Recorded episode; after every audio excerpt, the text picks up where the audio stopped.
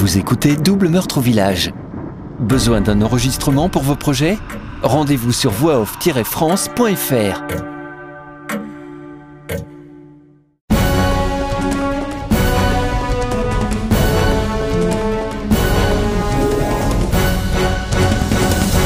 Chapitre 1. Mardi 5 décembre 1989. Sainte-Véronique. Oh, la ferme! Le vieil éméral laisse tomber son verre en grommelant. Il n'est pas du genre à se laisser embêter par un jeune freluquet. La vie, il la connaît. À 72 ans, il en a vu passer des jeunes moutards prêts à tout pour prendre la place du capitaine. Et ce n'est certainement pas ce gamin, épais comme un manche de pioche, qui lui ferait oublier ses certitudes. Ici, c'est lui le capitaine du bar. Et le jeune matelot, il n'a qu'à la fermer. « Toute adresse à un vrai marin, mon petit gars. Et je n'ai pas de conseil à recevoir d'un mouflet comme toi. » Le jeune barman n'assiste pas. Son patron l'avait mis au parfum dès le premier jour. Il savait qu'il rencontrerait parfois des durs à cuire. « Laisse tomber si t'en vois un qui devient agressif. Le plus important est d'éviter de recevoir un coup. » David est prévenu. Pas d'excès de zèle. Après tout, ils font ce qu'ils veulent de leur vie. Si l'un devient dangereux, il vaut mieux laisser tomber. Il veut boire ? Alors on continue à lui servir à boire. Tant qu'il paye, c'est le principal. On va surtout pas énerver le vieil amiral. Passé minuit, les derniers clients viennent de partir. Il ne reste plus que le vieux marin soupi sur le zinc, un verre vide devant lui. La nuit est noire et pluvieuse. Les feuilles des arbres recouvrent les trottoirs de cette fin d'automne, amoncelées ci et là au gré du vent. Les quelques voitures garées dans la rue semblent figées dans le temps, à l'exception d'une vieille Lada blanche qui s'avance en direction du bar. Au premier coup d'œil par la fenêtre, David a l'impression de voir une scène d'un film de Stephen King. Il reste là quelques instants à la fenêtre, observant la voiture aux angles carrés s'approcher lentement. La rue sombre, les arbres dénudés, la pluie, la lumière des réverbères et la fatigue de cette longue journée de travail donne à la scène un air surnaturel. La voiture se gare doucement face au bar. Les phares éclairent la façade. Il ne peut voir les passagers. Ah, j'espère qu'ils viennent chercher le vieux. Le moteur de la Lada ronfle de nouveau. Elle recule lentement au milieu de la rue, avant d'avancer de quelques mètres, en laissant échapper un léger grincement, et se gare cette fois-ci en marche arrière. Il peut apercevoir le conducteur. Le moteur ronronne comme un tracteur pendant quelques secondes avant que le passager en sorte. Ou plutôt, une passagère. David pousse la porte d'entrée vers l'extérieur. La femme s'adresse à lui. « Le vieux était encore là ?» Elle porte un long manteau en cuir noir avec un insigne sur la manche droite qu'il ne put distinguer. Elle s'avance lentement, les mains dans les poches de son manteau. David hésite un petit moment qui lui semble durer une éternité. « Oui, il est encore là, assoupi sur le bar. »« Très bien. » Elle laisse apparaître un sourire glacial qui le laisse sans voix. Il reste immobile sans réagir, alors que la femme passe derrière lui et rentre dans le bar. David Simbala rêve de devenir barman.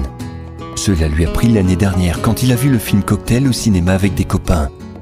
Il est resté scotché dans son fauteuil, la bouche béante d'admiration devant les performances de Tom Cruise, agitant les shakers avec la précision d'un DJ mixant les vinyles devant une foule de 1000 personnes. En 1989, comme beaucoup d'autres jeunes, David rêve de réussir sa vie en Amérique. Le vieux continent ne fait plus rêver, et la plage de Calais est loin d'être aussi sexy que celle de Floride. Après tout, il a déjà 32 ans. La rupture avec sa petite amie résonne en lui comme un signal d'une nouvelle vie. C'est la cloche annonçant le départ du train. Il lui faut sauter dedans tout de suite, avant qu'il soit trop tard. Il ne faut pas attendre d'être trop vieux. C'est maintenant ou jamais. Il en est persuadé. Après quelques semaines d'assistance non modérée, la mère de David avait fini par craquer. Ses maigres économies destinées à payer la fin de l'année s'était envolé pour l'Espagne dans la poche de son fils. Il avait convaincu de lui offrir un stage de 2 semaines en Espagne. « Je te rembourserai avec mon premier mois de salaire !» Elle l'a cru et a laissé partir son David au pays de la Sangria, Le programme était simple et semblait sérieux. Travail et études acharnées pendant la journée et repos le soir. Il pourrait passer un peu de temps à la plage pour se détendre en fin de journée. L'histoire était tout autre auprès de ses copains.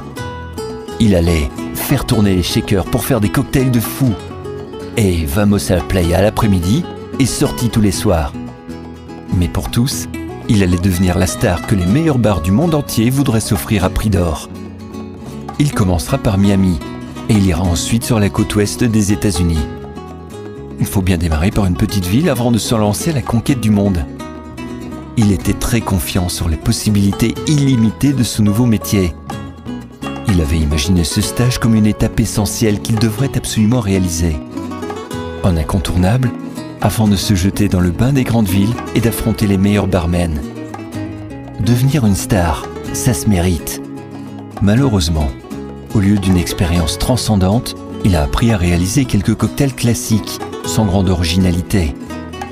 15 jours plus tard, le diplôme en poche, bien que sans grande valeur, David était prêt à affronter le marché de l'emploi. Les choses ne se sont pas déroulées exactement comme il aurait souhaité. Au lieu des plages et du soleil de Miami, il doit se contenter d'un petit job mal payé au Goéland, un bar de marins près de Calais. Pas très sexy sur un CV, mais c'est tout ce qu'il a trouvé pour payer ses factures. Ouais, je vais devoir économiser pour payer le voyage à Miami. Sa mère était furieuse quand elle a appris la décision d'abandonner son rêve. Elle y croit, elle. Son fils va réussir, car il est le meilleur. Elle l'a vu partir pour l'Espagne, les yeux brillants, chargés d'émotions et de rêves. Elle a compris que son rêve de barman l'aidera à sortir du quartier, ce ghetto dans lequel elle l'a élevé. Il a un projet et il sait comment le réaliser. Elle s'est sacrifiée pour lui et aujourd'hui, il a trouvé le moyen d'en sortir.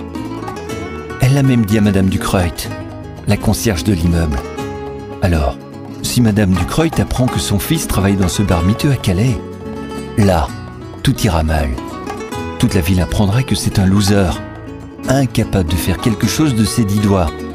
Car Madame Ducreux, elle parle à tout le monde. Elle connaît les concierges des immeubles voisins.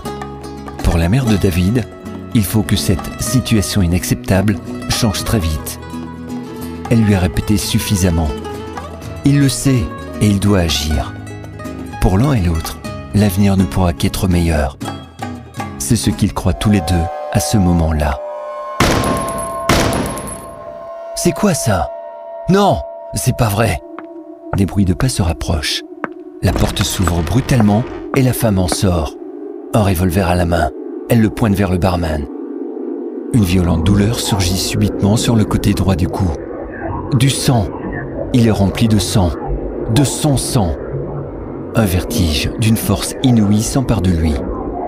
Ses jambes plient sous son poids et il s'écroule en une seconde. Sa tête heurte un bloc anti-parking sauvage placé devant l'entrée. Le béton ne pardonne pas. Son crâne se brise en laissant échapper un liquide rosâtre. C'est fini pour lui. Mais ça, il ne le saura jamais.